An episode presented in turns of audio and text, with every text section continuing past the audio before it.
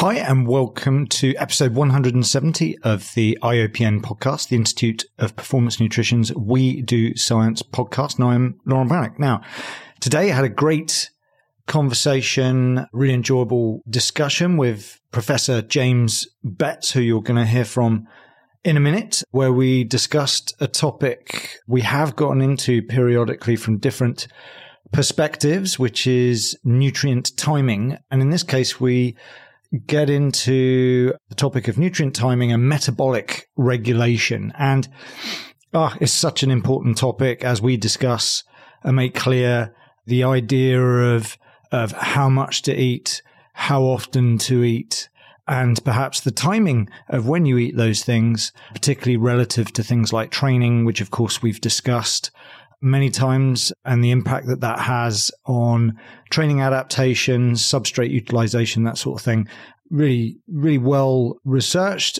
Perhaps less so is the metabolic machinery and the impact that some of these timing, these habits, these behaviors that we have that link to environmental regulators, if you like, things like light, dark, also the, the sheer habit of doing something at the same time every day, for example, is all really rather interesting. And of course, that sort of leads into this concept of circadian rhythms, the concept of chrononutrition we discussed briefly, although I have another podcast that will specifically focus on that coming hopefully soon.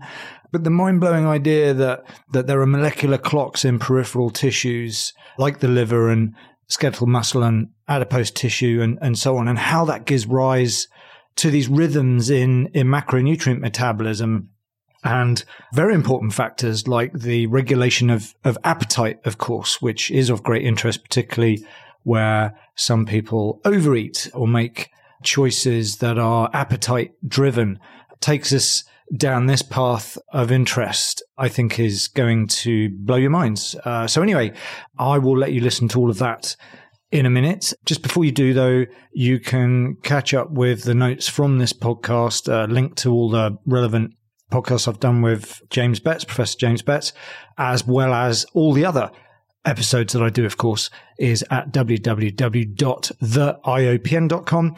And while you're there, check out our advanced diploma, our online diploma in performance nutrition. It's a completely unique program. It's uh, practitioner led and practitioner focused. Five postgraduate level modules, which will thoroughly train and develop you as a practitioner. That's the idea of the program is to give you the knowledge and tools you will require in practice. Something that um, a lot of the many degree programs out there, very good programs still aren't able to cover some of this stuff in quite as much detail as we do, which is the luxury of how we've approached and designed our program. So whether this is a new specialism you wish to add to your existing nutritional dietetics practice uh, for primarily health or clinical nutrition focused, then sport and exercise nutrition specialism is an exciting area to add to your practice if you're a sports scientist, uh, strength conditioning coach, personal trainer. This is a whole a whole area that is incredibly relevant to your practice, your, your work that you do. And of course, if you're a sports nutritionist already and you just want to deepen further your knowledge in certain areas that we feel could really take your practice to another level, you should also consider our program. So anyway, learn about it at www.theiopn.com and also can check out our software for practitioners. Our practitioner software is SenPro. It is there specifically to help you with your practice working with individual clients or in group coaching environments or team settings, general population, all the way through to elite athletes, which is how I use it. You've heard a few previous guests talk about how they use it in their practice. It's used in a lot of Premier League football and rugby teams now, for example. Check it out at www.theiopn.com. Now, I hope you enjoy this conversation I had with Professor James Betts about nutrient timing and metabolic regulation. Take care. Okay, so welcome back to the Institute of Performance Nutrition We Do Science podcast, the IOPN podcast. I've been doing this podcast for quite a while now. It's been quite a few years, and I've had the odd year where I've not done much, mainly because I've been working in team sports, tournament sports, that sort of thing. So I've dipped in and out of my efforts here. But right now, I'm really getting back into my podcasting, which I love. And the main reason why I love it actually is entirely selfish. It's because I get to talk to people who really have an incredible depth of knowledge in certain areas that I wouldn't necessarily be able to access if I wasn't having this kind of podcast conversation and or I just wouldn't have the time to go visit them or, or whatever. So this is a unique situation. And Today, we're going to get into a topic with a guest that we've had on many times before. Uh, I say had on many times, Professor James Betts. James, how are you, mate? Very well, thank you. Lovely to see you again. And you, mate? Yeah, yeah. I mean, everyone's listening to the audio, but for some reason, I just don't do the video of this. It's probably best, actually. it's probably best. But I said, welcome back. You have done a couple of podcasts with us over the years, and you've lectured for us quite a few times on our various IOPN events. And before I, I guess I go into the specific topic that I was going to get into today, I think actually the better way around of doing this is if you introduce yourself, James. I, I, not everyone will have, have, listened to all of my podcasts; they may or may not know about you, but uh, it'd be great to tell us where you're at right now and what you're up to. Thanks. Well, yeah, I'm down at the University of Bath. I've been working here, I think this is my 17th year down here at the University of Bath. I'm the co director of our Centre for Nutrition, Exercise and Metabolism, which is really the headline name for pulling together the various researchers we have down here working in this area. So we've, I think, I hope anyway, built up a kind of hub of people working towards a, a common goal here the kind of work that I do and, and that the centre does is really looking at randomized control trials in human beings, is the, the broad area. My personal interests surround nutrient timing as that pertains to health uh, and also then with physical performance being a part of that.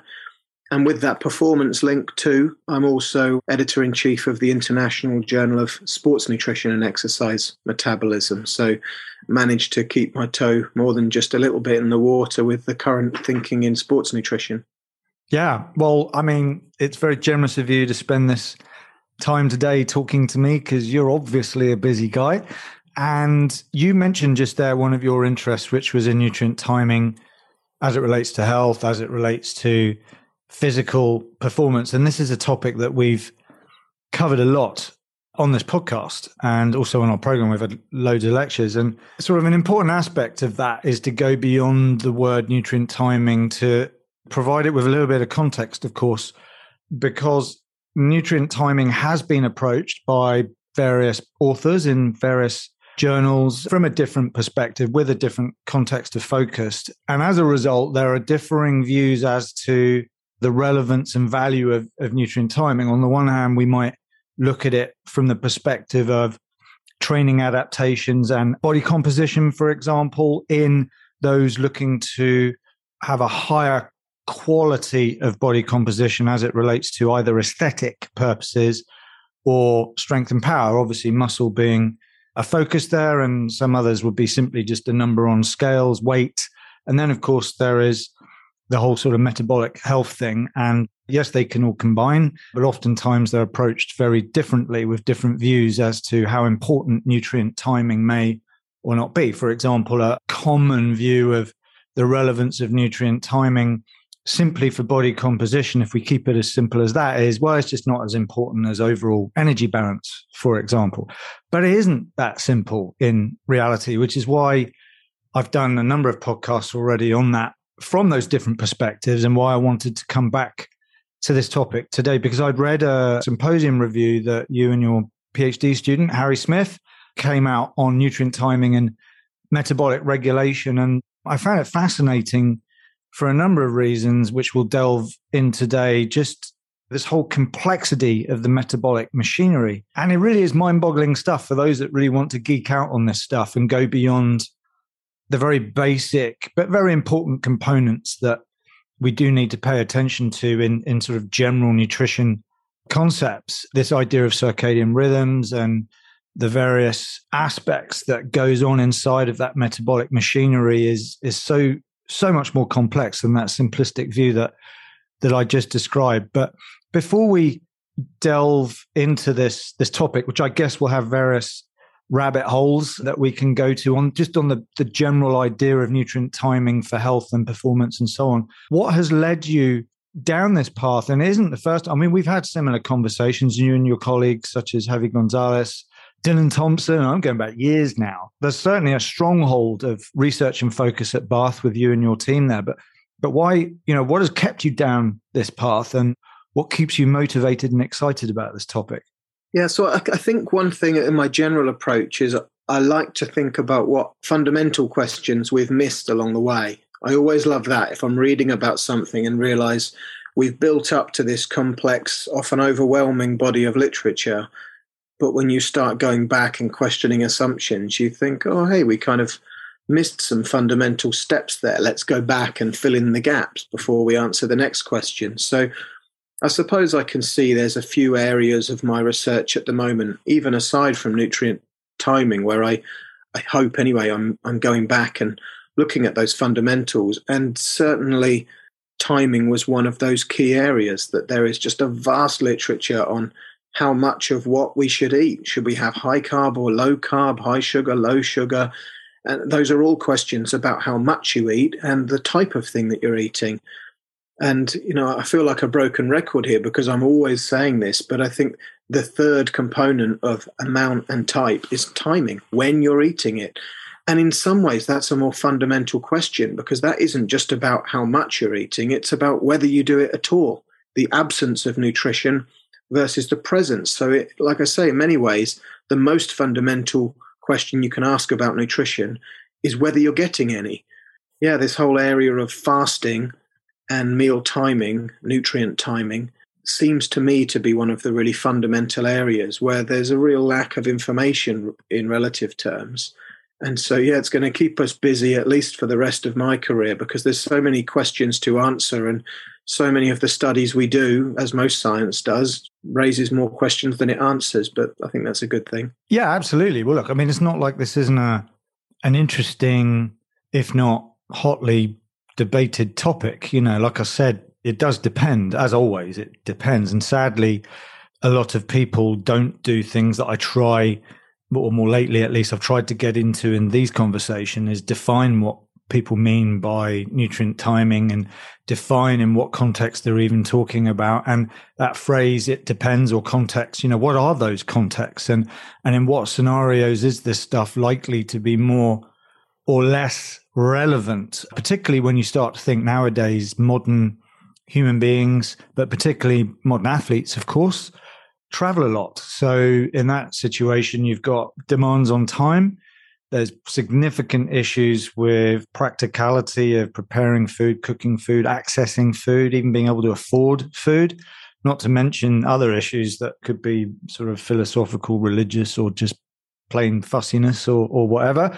And we then combine that with the requirements to perhaps eat something, you know, proximal to a training session or a competition and or actually depending on the context, i.e. you're an elite athlete or you're definitely nowhere near an elite athlete, it may not be remotely relevant in your particular situation. And much of this stuff tends not to get discussed. It's very black and white, sort of polarized debates. You know, oh, well, it's not important to eat breakfast, which is something that Javi came on at one point to talk about, which you guys have done a lot of research on, which is why I wanted to talk more about this rather than look at it from the what has become a more, I guess, well-known perspective of total type and then timing.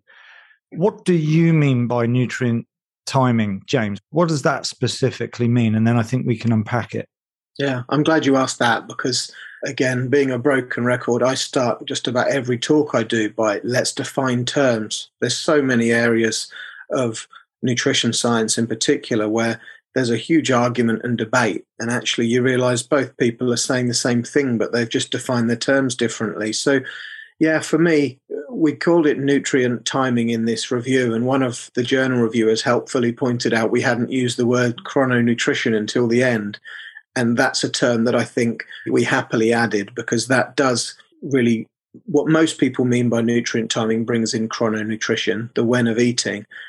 And the difficulty here is that we kind of split it in this review into sections of talking about absolute timing, which is about the kind of time of day and some of the more classical circadian research about when you eat relative to the time that we can all understand looking at our watches, but also the relative timing aspect, meaning when you are choosing to eat or not eat relative to, and then the list is is almost endless, but common things would be relative to the light levels, depending on where you are on the planet and the time of day, whether you slept recently, relative to your recent meals, relative to when you would normally do those things is a really important one.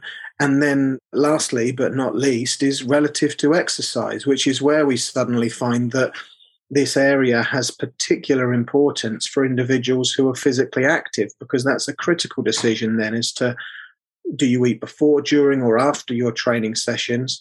And that works both ways, because if we know that there are certain health and performance effects of eating at a certain time of day, could the exercise facilitate those effects? But then could eating in a certain time to exercise facilitate those? I mean, for example, we, we know that after a intense prolonged exercise, you want to eat more quickly after exercise rather than leave it a few hours because you will more rapidly store glycogen. But as I say, there's the other consideration of, well, what if that means now moving your evening meal forward a bit? Is that a good thing to do?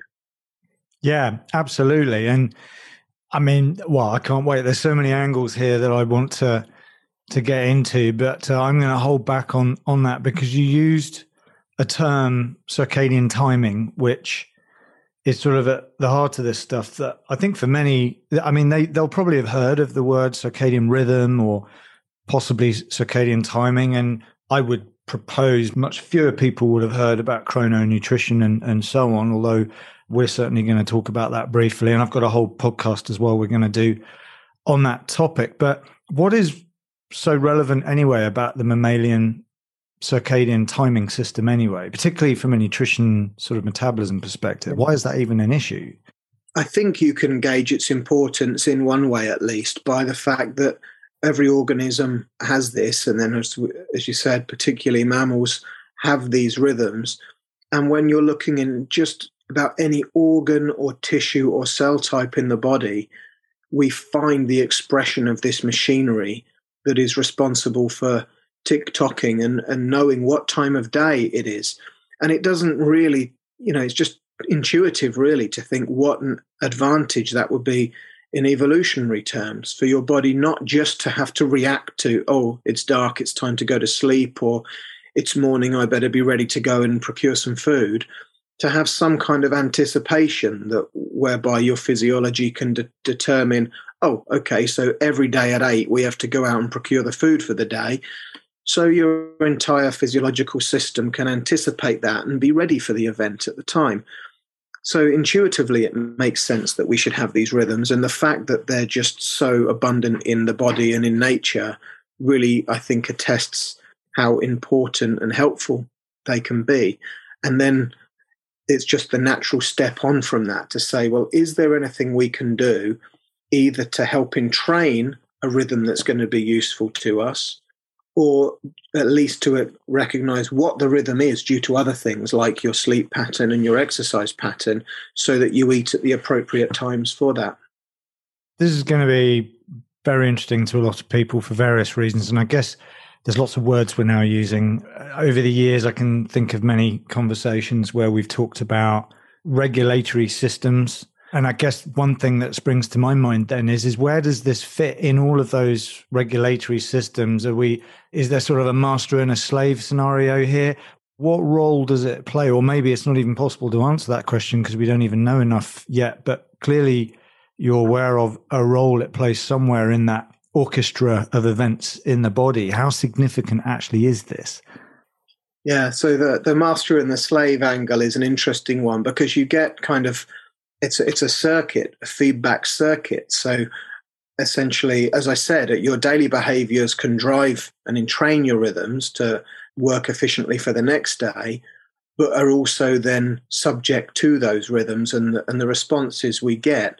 So I think if people are trying to visualize these, a kind of simple way to frame it would be that the classical circadian studies that would feed people constantly, or essentially taking away the things that would usually elicit responses.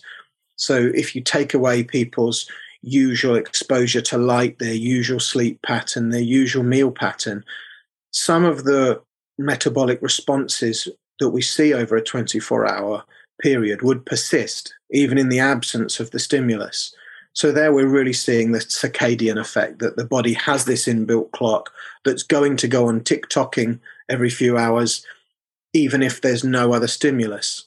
But then on top of that, you can layer on these diurnal and nocturnal influences where if you go to sleep, other things will happen when you sleep. So, for example, if you, even if in the middle of the day you shut your eyes and go to sleep, things like growth hormone might start to elevate.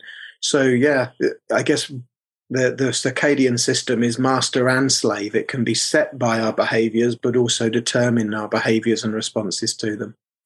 I mean, I, I mean, I haven't pre-thought this, but what's coming up in my head is very much this idea of it's like a manual watch. I mean, we're not recording the video, but I'm thinking uh, like in the sort of watch I got here, you've got like a mechanism you can see on side. You start tightening it up, but also there's this concept of a power reserve in your watch and and if you don't stay on top of it that reserve starts to drain away to a point that it won't become functional but also over a long period of time that mechanism becomes less efficient over time as a result because of that lack of stimulus which is just moving your hand around or, or whichever which could i guess link to physical exercise and activity with some degree of regularity because if you don't do it often enough your watch is sort of draining its resources quicker than it accumulates them.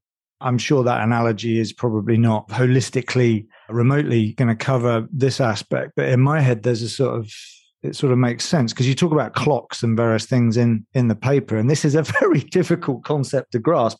I mean you know you you're in the gym you're in in doing whatever and you think about lifting something and there's muscles or you might delve into energy metabolism and so on but the very idea that that there's these rhythms of uh, uh, and there's these sort of controlling regulating systems and there's clocks in different parts of the body and so on maybe you can help us piece that picture together because it's pretty mind-blowing yeah I, there's so many papers that paint that picture they talk about clocks in different parts of the body. And, and certainly the imagery you see on journal covers, they love to draw these tiny little pocket watches within each cell.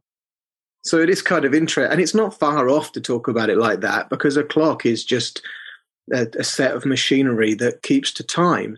Interestingly, there was a, a little riddle that one of my boys saw somewhere, which was what type of what type of clock has the most moving parts? And the answer was a sand timer. But I spoke to John Johnston at Surrey, and he said, no, it's the mammalian timing system because when you think of the number of molecules involved, and then of course the other part of the question was which type of clock has the fewest number of moving parts. But maybe we'll leave that one in the chat yeah. and see if anyone listening can come up with the clock with the fewest number of parts. But yeah, it, there are literally these clocks centrally and in various tissues that gives you this buffer where you can get the two-way relationship where the peripheral tissues i mean obviously the, the eye can give photic input but all sorts of peripheral signals are going to be signaling to the center what the environment's doing. And then that can be layered on and perhaps change things to anticipate differently which is why somebody who works night shifts for example wouldn't display the same rhythm as somebody who didn't usually do that. A more kind of interesting philosophical question I've been thinking about recently, though, is how if we're still keeping our exercise physiology hat on, is it in many ways makes sense to talk about circadian rhythms and say, well, if your body expects this at the same time every day, then do it at the same time and you will be entrained, you know, eat during daylight at the same times every day. And that will do for your body what it expects. But then if we go to the other, put our other hat on of being the exercise physiologist, then that's not at all what we do with training, is it? We love to tell athletes shock your body, stress your body, progressive overload, train harder, train differently. So I do wonder whether for athletes there might even be a case of saying, well, do you want to get your body used to doing the same thing all the time? Or maybe straining the system to adjust your rhythms might mean that let's imagine if you're like clockwork and do the same thing every time, every day for four years building up to the Olympics, and then you go across a few time zones to the Olympics, this is the first time you've ever had to do things out of rhythm. So I wonder if there is, this is pure speculation on my part, but there could be a case to say in training your circadian rhythms differently at different times might be a smart thing to do. Yeah, it's very interesting. I can't wait to discover what you guys and your research colleagues around the world discover as the years goes by. But you've just reminded me of pro- well, I mean, I've listened to many fascinating lectures and had many interesting conversations over the years. But one of the ones that really blew my mind was with Dylan Thompson all those years ago when he came to talk to us about a number of different topics where I personally was introduced to compensatory mechanisms as a consequence of certain things. And the impact that that has on various feedback mechanisms and so on which you know of course makes it quite clear that that if we look at everything from a very static black and white sort of perspective it doesn't allow for those things that can happen outside of that very narrow focus that, that we have either in research or in a conversation or a perspective, or of course in an intended strategy to deal with something when we haven't thought about the bigger picture. Is there an aspect of that in this too, where these feedback mechanisms are engaged possibly when we're not on time, so to speak, with these situations? Yeah, I really think so. And as you mentioned, Dylan has many wonderful papers on this, but the terms that I've heard him use frequently are kind of substitution and erosion, and how if you choose to exercise at certain times of day, might have more or less benefit, not necessarily because of the time of day, but because of what they're replacing. So, for example, if I go to the gym at the time I'd usually be walking home, yes, it's beneficial to go to the gym, but it replaced walking home. If I go to the gym at the time when I'd usually be sat at my desk, then it's a win win because it replaces sedentary behavior so we definitely do see that. And I think for my part, that's why we started doing the breakfast research here, because I figured if there's any carryover effect of eating or not eating on behaviors like snacking and physical activity, we'll do it at the start of the day. And then you've got the whole day of activity to accumulate it. Whereas equally, there's other interventions we've looked at where we've said, well, why not do those in the evening? Because nighttime might be a natural time when you're really not going to compensate for any of the more behavioral responses. So, some of our current research and things we're looking to do in the future are about having either a supplement or a meal right before bed or even waking up at night to consume things for the exact opposite reason that if there is any potentially negative effect on behavior, you know, it doesn't matter because you're asleep. So you're not going to eat differently or be more or less active because we're taking advantage of the sleep period. Yeah, no, it's fascinating. And uh, again, you, I, it's not for any particular reason I'm saying this. It just keeps sparking off memories lately of conversations I've had, for example, where I had John Hawley on, this is again a few years ago, and he was talking very much about the importance of an integrative view of biology or physiology or biochemistry or whatever, from his perspective, it's sort of a disappointment or a dismay on how so much research does not always take that into account, particularly as it relates to taking those findings and then applying them into practice, which is obviously sort of almost going the opposite way. Clearly, there's an element here where these rhythms will interact with signaling pathways and processes and obviously nutrient regulation, something we're particularly interested in, of course, in performance nutrition, which I guess brings us to this topic of how does this stuff affect the fundamental processes of nutrient metabolism and what is the the relevant there? Uh, yeah, okay. So, well, to pick up on uh, what you mentioned about John Hawley's work, hmm. the, the, paper that uh, he and Louise Burke published in Science Journal really, I think, captured that whole sentiment, as you say, of being integrative and not being binary. There was so much debate going on about should you exercise in a fasted state or a fed state?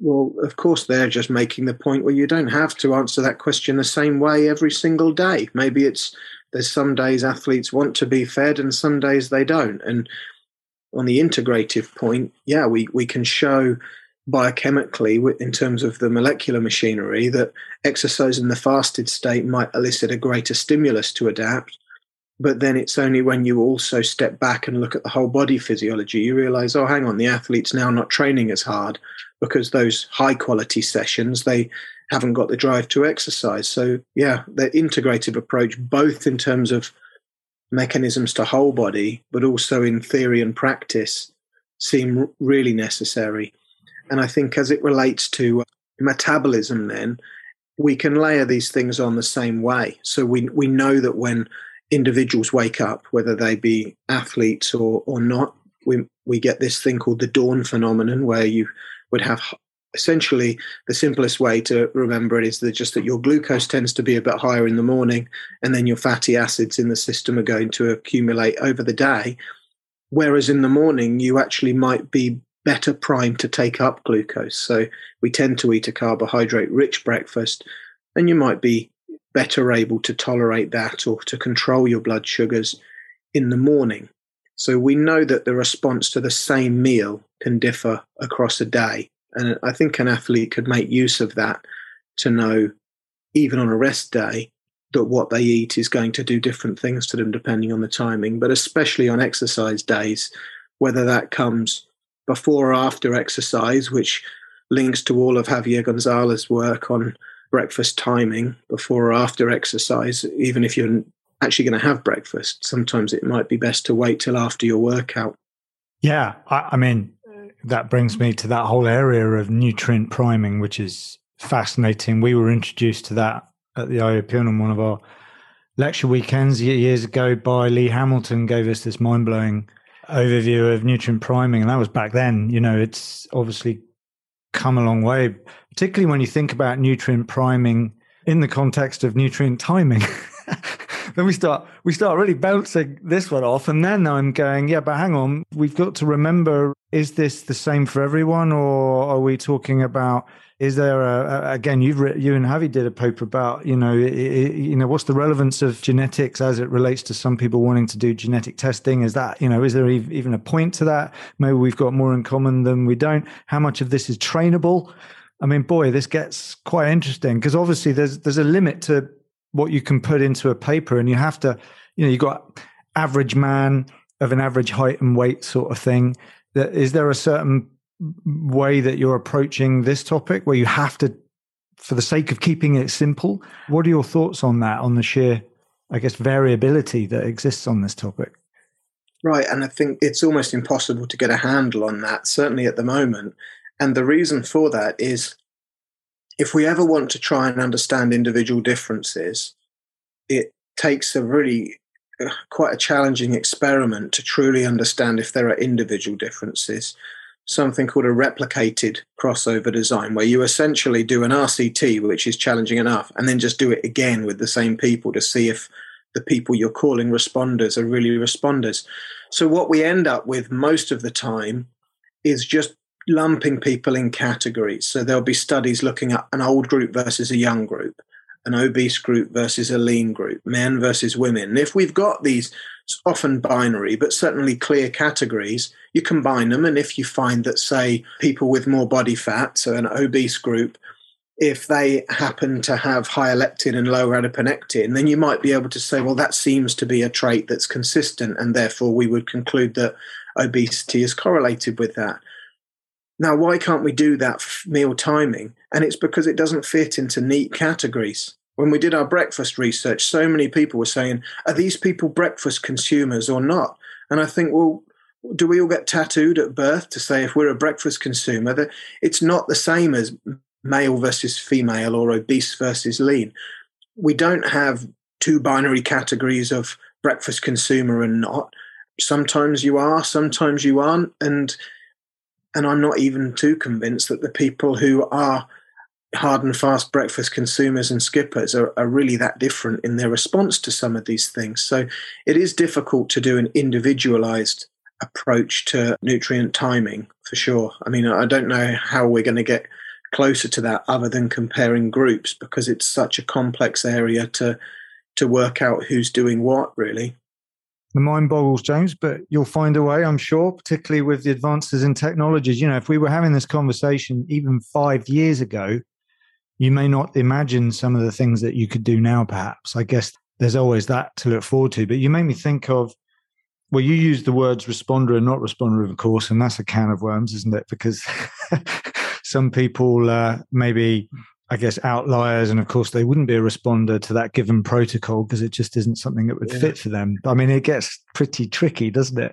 I would say, in my role as an editor, nine times out of 10 that you see people talk about responders and non responders, there is not good evidence of responders and non responders there. It's speculation about whether they exist.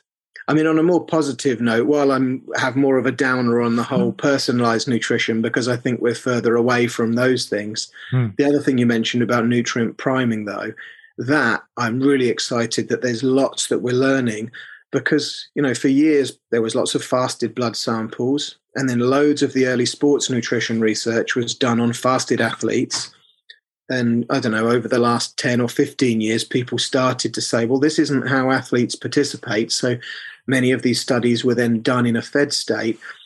And I think increasingly now we're seeing that in the nutrition world as well recognition that the vast majority of what you eat, you do not consume on an empty stomach as your first meal of the day. So we're seeing more and more research look at the primed state where you've already had your initial meal, looking at sequential meal tests and the postprandial response because we pretty much spend the entirety of our waking day in a fed or postprandial state. If we're thinking about the blood lipids, you could almost argue that many people spend 24 hours a day in a fed state and are almost never post absorptive or fasted. So, yeah, that's a big growth area. We're seeing more research there and learning a lot on that. Yeah, no, I'm definitely excited about that. That's plenty of topics to get into over the years, that's for sure. Because we're in sport and exercise nutrition or sports science, strength conditioning, however which way you look at it, we're very familiar with adaptations to training. We're familiar to things that may suppress performance in certain ways, things that will reduce or elongate time to fatigue, these sorts of things. These mechanisms that we're, we're delving deeper into these mechanisms that respond to stimuli, which absolutely could be training, physical training is one thing. But, uh, and we're now starting to go down this idea of nutritional training, whether it's train low, train high, eliciting adaptations to that, you know, train low, you know, increasing the impact that that will have on, on mitochondria, for example, blah, blah, blah, blah, and substrate utilization and, and so on. And then more recently, we've even started talking about training the gut, for example. If we go really deep into that metabolic machinery, I, I imagine a lot of things are technically trainable because it's just a, an adaptation to a, a series of, of responses which are, are going to be chronic as opposed to acute with the focus on this circadian rhythm sort of idea, this trainability of the circadian rhythm, is it set in stone from your perspective, or is there a degree of trainability there? What are your thoughts?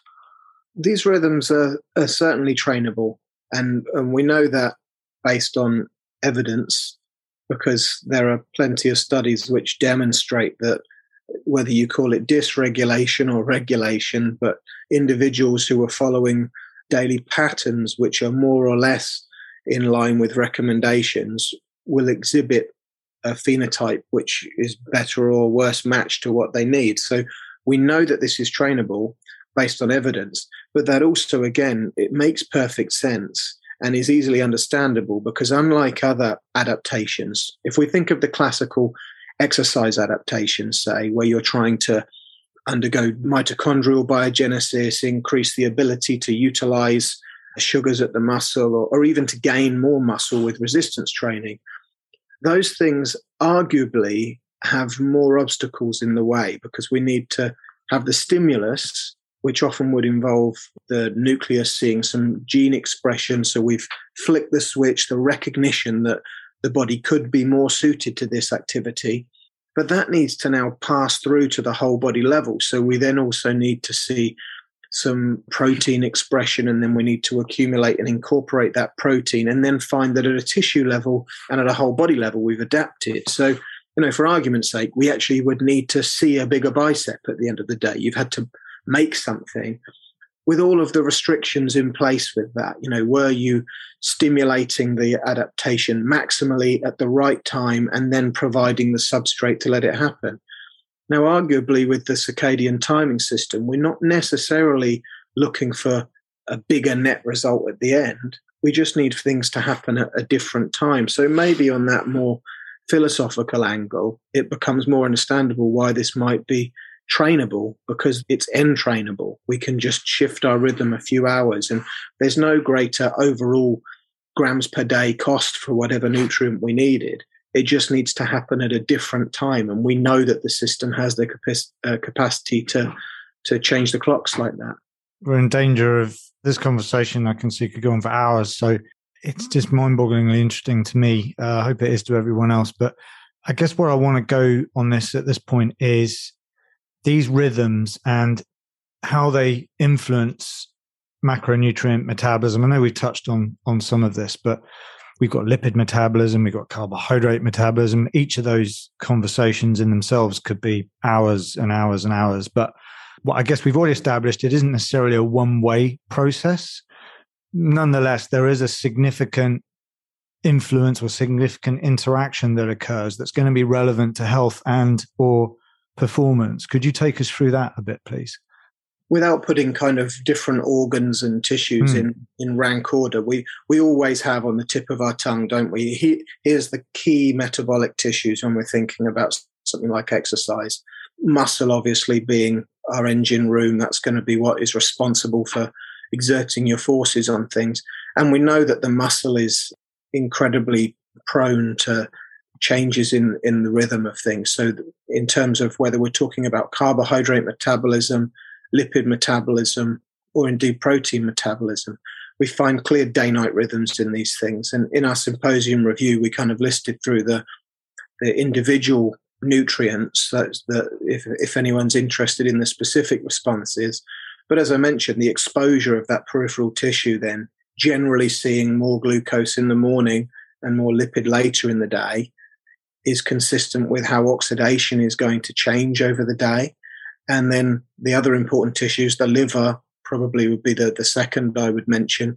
We know how critically important that is for homeostasis generally, but particularly when we're thinking about athletes and exercise. It shows such a clear rhythm in being a carbohydrate reserve for exercise. Um, it I don't think gets as much attention as it should. I think many people read about exercise science and will be forgiven for thinking that muscle glycogen is desperately important, which it is. But I think many people in this field, certainly when you're new to the field, I did as an undergraduate, I thought muscle glycogen was so important because everybody's measuring it. But the reason we're all measuring it is because it's so safe and easy to take muscle biopsies the fact that so few studies have really looked at liver metabolism, uh, certainly not using muscle biopsies, isn't telling us that it's not important. It's just that it's really difficult to do. So they're really valuable, the studies that we have that have done that. But just the same as with muscle, in our review, we broke it down for muscle, liver, and I think adipose tissue and showed that carbohydrate and fat and protein metabolism all show clear rhythms which can be affected by both nutrition and or exercise. Generally, as I say, we're thinking about higher glucose levels in the morning and higher lipid levels in the in the afternoon. One study, I think I may have talked about this on a previous podcast, but I can't remember. One study we did do where we took muscle biopsies around the clock. No exercise in that study, I should add, but we had people staying in our laboratory for 36 hours consecutively and took a muscle biopsy every four hours. So I was incredibly grateful to our participants over that time. But that gave us one of these early looks at, we applied lipidomics, which really means we were measuring the levels of various lipid metabolites over the period. And you see this really clear rhythm where, despite the fact our participants didn't get meals, it was just constant feeding, you find that the levels of gene transcript, so the gene expression, and also the levels of these actual lipid metabolites in the muscle show a clear, what I call tick tock. Interestingly, a lot of these things, four o'clock is the magic time. So you tend to have your lowest levels of the lipid metabolites at four o'clock in the morning and highest at four o'clock in the afternoon, consistent with when your blood fats are highest. Yeah, that's fascinating it in its own right and potentially from a different conversation about issues with sleep and various other things maybe which uh, I've got Neil Walsh coming on in not too distant future uh, not to talk about immune health uh, as we have in the past but uh, also about sleep and uh, how that impacts health and various other things. So I'm going to ask him about that and see what he thinks. I guess when we're talking about nutrition, metabolism, body composition, why we should bother altering our diet, our lifestyle, and and so on, that inevitably comes to the topic of well, how's that going to affect my my weight? You know, who cares about health? Let's talk about weight. Obviously, they're related one way or the other. And there are two topics that one tends to to look at, and one, of course, is energy expenditure, and the other one is from the other perspective is the factors that influence why you feed yourself as much as you might feed. And I guess, you know, we'll tackle this next phase of this conversation in the same way, where what I'm interested in is what are the relevance of these rhythms to energy expenditure to precede the conversation about appetite regulation, of course. Yeah. So when we're thinking about energy expenditure broadly, we just have to remember that we're talking about three components resting metabolic rate, which is just your ongoing energy requirements, diet induced thermogenesis, which is how much your metabolism increases in response to a meal. There's varied evidence for a circadian rhythm for some of those aspects, but the physical activity energy expenditure is the one where it certainly has the most capacity to respond to your feeding state, your sleep, and all the other kind of time givers we might have but there's very poor evidence for a clear rhythm in that, other than just the natural. It's going to be higher when you're up and at work, and your body temperature's higher, your heart rate's higher. But that's always interested me whether eating at certain times can adjust that. And so we, as I as I talked about on I think the first podcast I did with you, our breakfast study has shown that in lean and obese people that if you skip breakfast, you will spontaneously cut down your physical activity levels.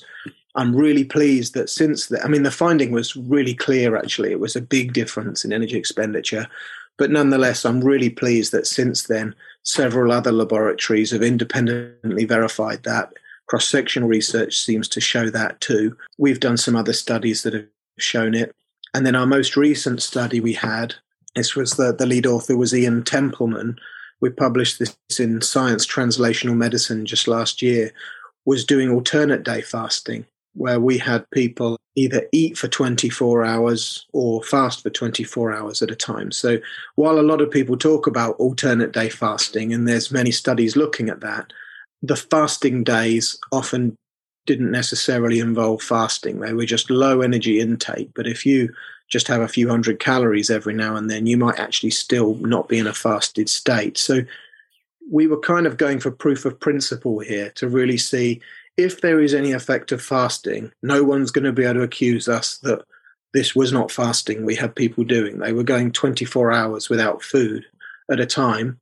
I have then had a lot of people accuse us afterwards and say, well, this is useless. Who's going to do that in the real world? So I hasten to add we're not trying to sell diet books here. I'm not recommending that anybody does what we did, but it was looking at the physiological mechanism. And we did find again, as we've seen in our previous studies, then that the participants who were trying to lose weight by fasting every other day, they did cut down their physical activity levels. So these, the kind of just like with our breakfast research, I don't believe it's that if you have breakfast, you suddenly join a gym and go and run for two hours but it's the spontaneous low to moderate level activity that you almost don't notice you're doing. And we were able to measure that that is what's lower. If you miss breakfast or if you fast for a whole day, you cut back on your energy expenditure a little. Yeah, no, that's great. And that really helps a lot, I think. You know, in sports science, sports nutrition, and so on, whatever textbook you pick up or again i've done podcasts about this. There's a lot of information and there's a lot of confidence in what we know about measuring things like energy expenditure and what's involved in expending energy. And we can plan our workouts with some degree of accuracy of oh i'm going to do a 500 calorie workout. It'll be fairly close. And indeed, we can sit there and go, oh, all I've got to do is introduce a slight energy deficit and so on and so forth. But of course, what that doesn't really take into account is is not not so much the knowing or thinking you know what you should eat in terms of calories or whatever if you've managed to pen that onto paper or use your energy calculators and so on. It is that sheer human thing of a desire to actually eat. One's appetite is a powerful thing.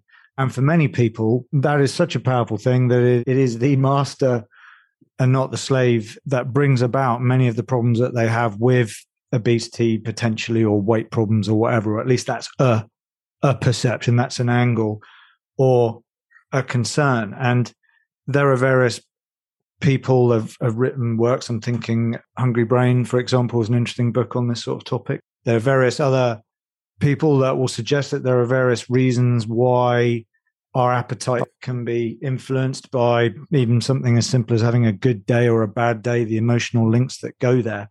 But of course, there is also a link with the circadian rhythms, isn't there? What is that link and why is that potentially important? Yeah, I think that human element is so important because, as you say, people people have a drive to eat per se, but at the same time, I I feel that a simple public health message that's easy to understand. There's no need to calorie count. Whether we're talking about intermittent fasting, however you define that, or time restricted eating is the other one, which is kind of depending on how you define it, is, is a type of intermittent fasting.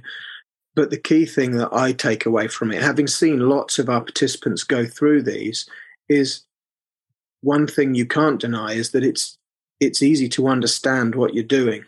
You don't need to count calories. You don't need to know whether this food is healthy or high in fat. So you don't need a degree in nutrition. You need to be able to read your watch.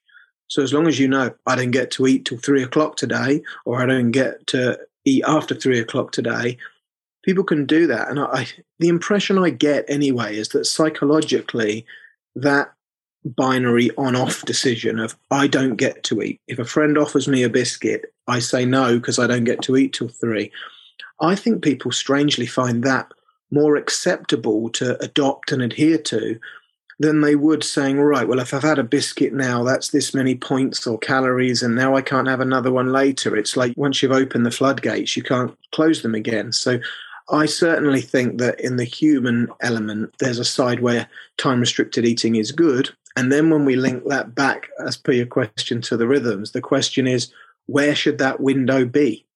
Arguably, I'm not such a fan of these kind of chronotype ideas where we, again, just dichotomize people into being morning larks or night owls. I'm not sure there's two types of people in the world and two only, but certainly there are people who fall into one group or the other and say, "Oh, I couldn't live without breakfast. I'd rather miss dinner." And some people the other way. And uh, one of the other studies we mentioned in in this review we just wrote, Harry Smith did a paper on sleep fragmentation and caffeine, where at the end, because the coffee before breakfast really seemed to have a negative effect on insulin sensitivity, I tried to apply a more pragmatic conclusion because I figured if we go ahead and say, don't drink coffee, people don't want to hear that. But if we have the pragmatic conclusion that maybe just have your coffee after breakfast, then it can't interfere with your postprandial response. It was really quite strange because for every person who was just saying that's crazy, who who would drink the coffee after breakfast, there was another saying, "Well, you're crazy. Doesn't everybody drink their coffee after breakfast?" So I definitely think that there's people who naturally have very polar approaches to to their nutrition in terms of time of day anyway. Well, you raise an interesting point, which actually links to me personally, for example, where I love coffee. In fact, I'm more interested in my coffee than I am in my breakfast. It's partly a cultural thing. I was raised in a French house. You know, having coffee is important. It's also an opportunity to have a conversation and you know, in my upbringing, it was my mother and I used to have chats over a coffee, you know, before school or whatever. And it was really, look, uh, I wasn't drinking coffee as a six year old, by the way, or an eight year old. But the, you know, there is that. We've talked about the human element. There are, of course, components here that relate to what people like and don't like and the practicality of it. And of course, we also need to bear in mind, you know, you and I both parents James, there are certain things that, you know, also need to fit with what works for everyone else. And I think I'm with you. I don't think we can just put everyone into a black and white, you're a, you're a this, you're an A, you're a B, because life isn't that simple. But also there is potentially the fact that you may not have, have adapted to or found your appropriate type for whatever reason. But however which way we look at it provides us with opportunities. And so it goes from reading your paper. I, I hadn't known too much about these environmental cues, time cues, these Zeitgebers, for example. So it's not just a question of what happens to be practical, because that will be an overriding factor for most people, I would imagine. But if they're going to take what the science tells us into account, or what you've learned into account, I think these cues, these time cues, are, are useful strategies to to help tweak our existing lifestyles. What are those cues, those time cues, those physiological opportunities, James? And are they relevant? Are they useful as a strategy? What are your thoughts? Yeah. So there's all sorts of those cues, but when I have to come up, if if I have to come up with a kind of league table, then top of the list is is light exposure. So if people are just thinking of a checklist of which things need to align and which things could they use to help adjust their daily pattern or their daily rhythm, then your light dark cycle is important. So trying to get light exposure at the right time, as in daytime when you're awake. And, you know, many technologies help us with that now. A lot of our phones and so on try and protect us from bright, that blue light that is going to wake us up at the wrong times. After light and being awake, I think nutrition comes in second. So making sure that during your awake phase in the light is when you eat and not eating at night, but I'll come back to that in a moment. And then again, linked to that, the, the next one would be our restfulness and active cycles. So, generally, for most people, when it's dark, so when we're on the side of the planet not facing the sun, you don't want other artificial light shining your way. You want to be asleep, you want to be not eating, and that's when you have your rest. And then when you're in the sunshine, you're awake eating, and active. So that's the very simplistic way to look at those main time givers. But I think going back to that, I think I do still wonder whether you mentioned opportunities. And while there's a real focus, and I'm sure Neil Walsh will talk about this then about how the importance of sleep, and of course we don't want to we don't want to interrupt sleep unnecessarily. I do sometimes think of athletes who are by definition, some of the most motivated and dedicated people we find. That if you tell them, go for a two hour run every day, go and sit in an ice bath, think of all the things that athletes do, which are really very uncomfortable, but they do them because of their drive to compete. We're often dealing with someone who telling them, don't eat this food, do eat this food, that's the easy job for them. They're going to do the, the exercise and the ice baths and everything. So having a nutritionist tell them, right, you're not having carbohydrate today, or you have to ingest this supplement which tastes awful but will improve performance. I think in many ways, you could take an athlete as this is someone not just trying to have a healthy diet, they want an optimal diet. And that word optimal is always dangerous because it means can't do any better. So if this person is following all the advice they're doing what you're telling them, which isn't what you get normally if you're giving nutritional counseling to a general member of the public. The athlete will often do what they're asked.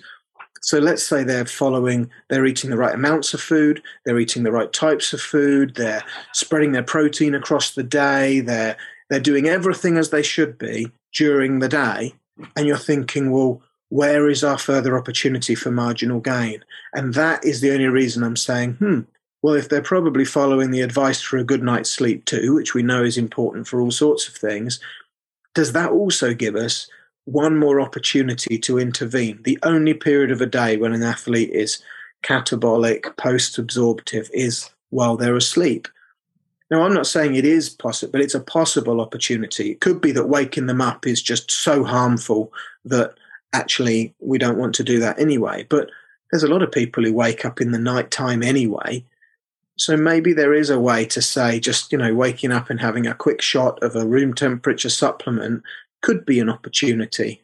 So could do more harm than good, but that remains to be seen. So I do think it would be interesting to see some more studies on nocturnal metabolism in athletes, either ingesting something, maybe something with a slower response before bed, like casein or something, or having people wake up at the middle of the night and having a quick shot and going back to sleep. Might even improve sleep, by the way. There's a few supplements where their sole purpose might be to help you sleep better.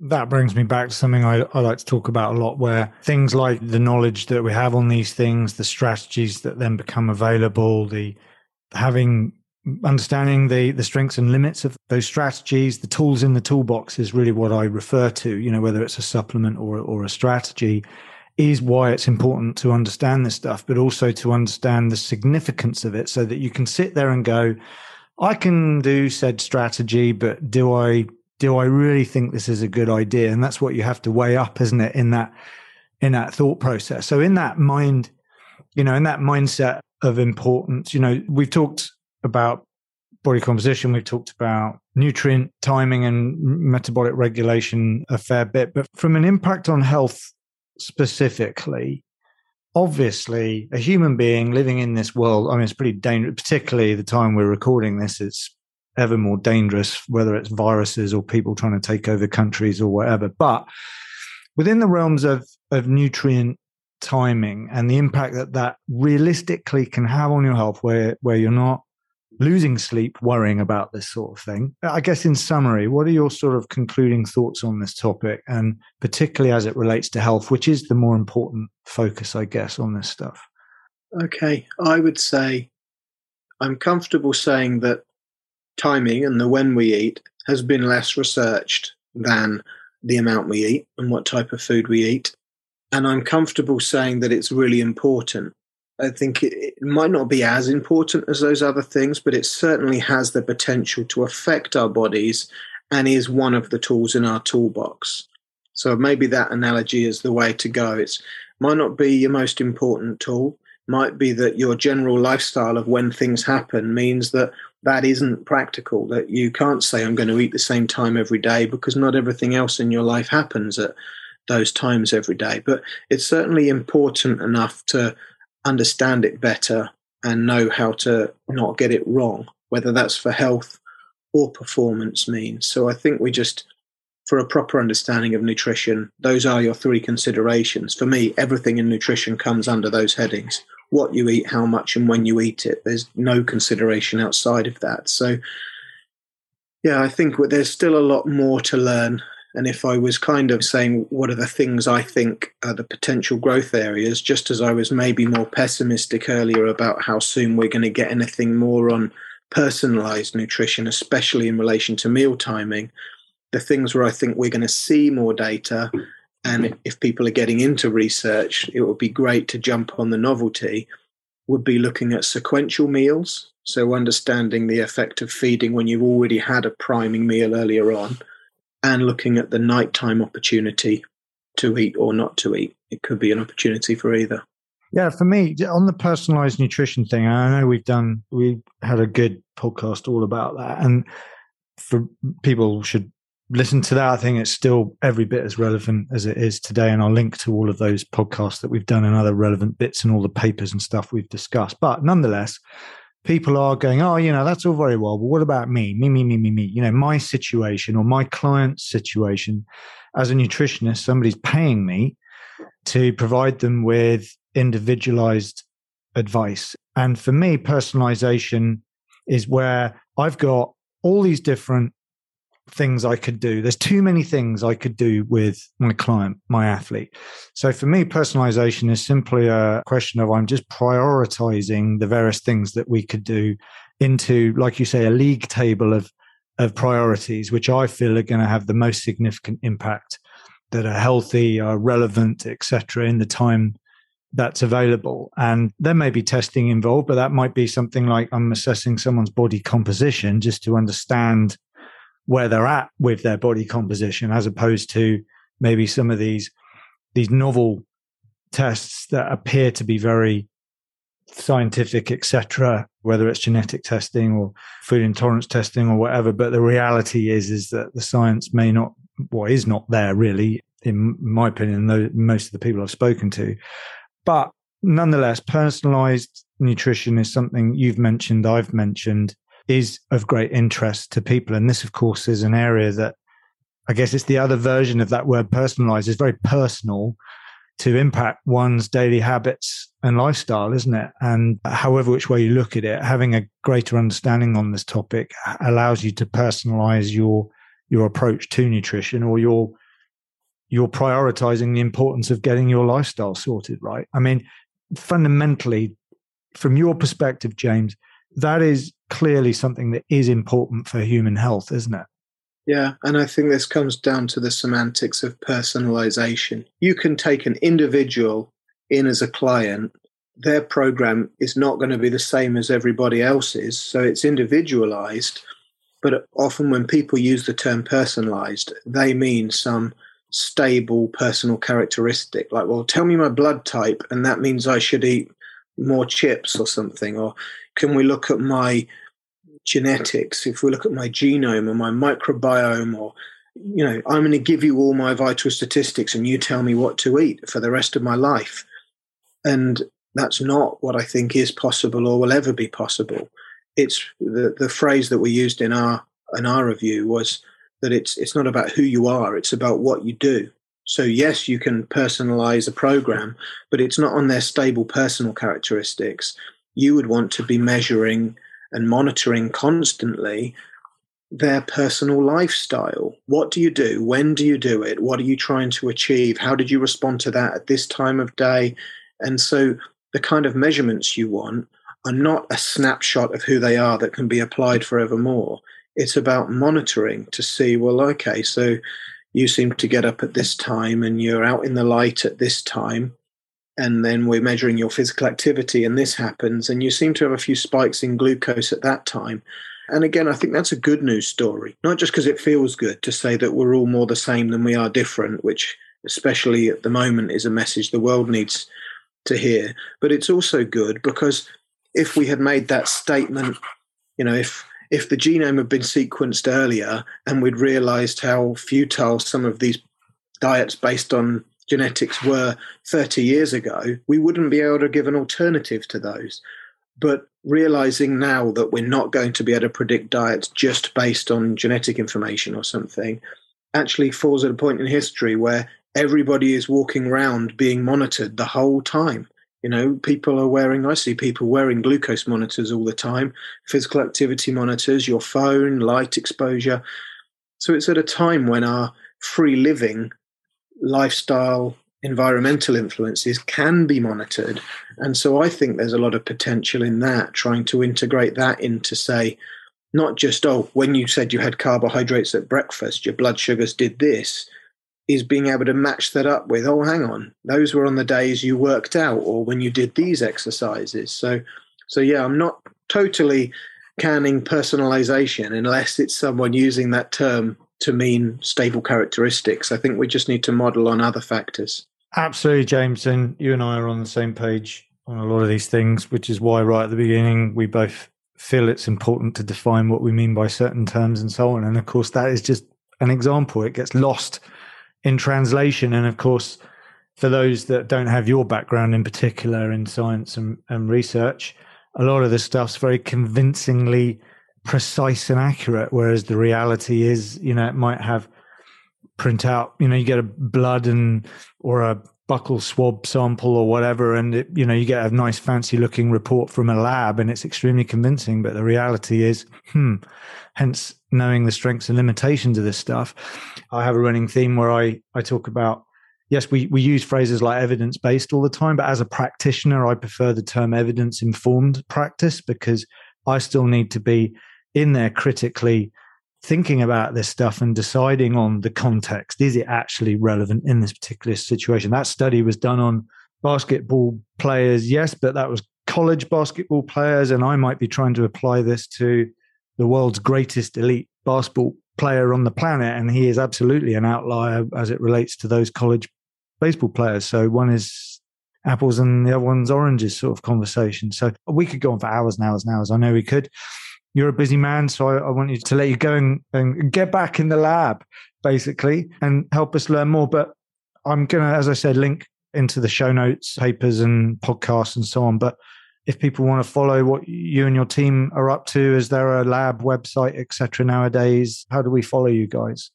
So if you go to the Bath pages, then on the university website we have our, our Centre for Nutrition, Exercise and Metabolism (CNEM), or my Twitter handle, which I expect they'll find through yours since we were chatting earlier. But that's uh, Dr. B Steam Jets yeah, and otherwise, we just I make sure I make as much noise as possible about the papers as they come out to try and make sure they achieve impact. Well, great. Well, look, you, have had plenty of impact over the years, and hopefully today the listeners have been impacted by what we've talked about and the knowledge and perspectives you've brought to it. So, I'd, on behalf of myself and the listeners, I'd like to thank you very much for your time today, James. I look forward to talking to you again in the very near future. Yeah, you're very welcome. And let's see if any of your listeners can come up with the clock with the fewest number of moving parts. There you go. There's a challenge for the listeners. Find us on Twitter and let's go for it. okay. Thank you, James. Thanks very much. Bye bye.